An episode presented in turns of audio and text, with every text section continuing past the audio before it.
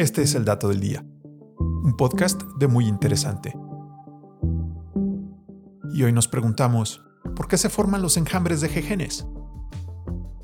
Hay pocas cosas más desagradables que atravesar una nube de jejenes o moscas negras cuando vas pedaleando en tu bicicleta o en tu caminata matutina. Y es que a diferencia de otros insectos, estos bichitos suelen amontonarse por cientos y volar cerca del agua o a la mitad de los caminos, lo que los hace muy difíciles de esquivar. Pero más allá de que sea una molestia para los humanos, la razón por la que los jejenes forman esta especie de nubes voladoras se debe a que así es más fácil aparearse. Como explica Gregory Courtney, entomólogo de la Universidad Estatal de Iowa, la mayoría de los insectos voladores machos vuelan en grupos para atraer a sus compañeras, y la localización de la nube dependerá del entorno. De hecho, lo más común es que se formen alrededor de determinados objetos o marcadores visuales, como una valla junto al camino o sobre una roca en el arroyo. Estos marcadores incluyen varios objetos que contrastan con el paisaje circundante, ayudando a que las hembras detecten los grupos de machos con mayor facilidad, por lo que también es común encontrar estas nubes de insectos en zonas soleadas y se van moviendo según el sol avanza por el cielo. Además, la mayoría de estas congregaciones voladoras siguen un patrón específico de movimiento de rotación que impide a los insectos chocar entre ellos. Claro que esta hazaña requiere mucho más que agilidad al volar, también tiene mucho que ver con la anatomía de estos bichos. Los insectos dípteros solo tienen dos alas porque las alas traseras se han modificado para dar lugar a unos órganos giroscópicos llamados halterios, unas estructuras que les ayudan a mantener el equilibrio y a rotar en el aire con facilidad.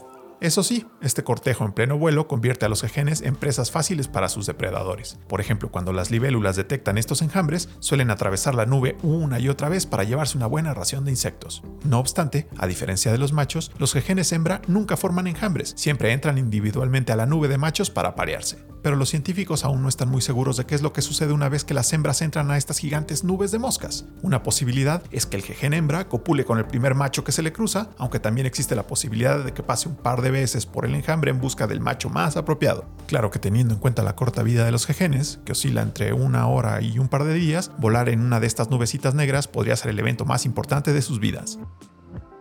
Este fue el Dato del Día. No olvides suscribirte a nuestro podcast y seguir todos nuestros contenidos en muyinteresante.com.mx.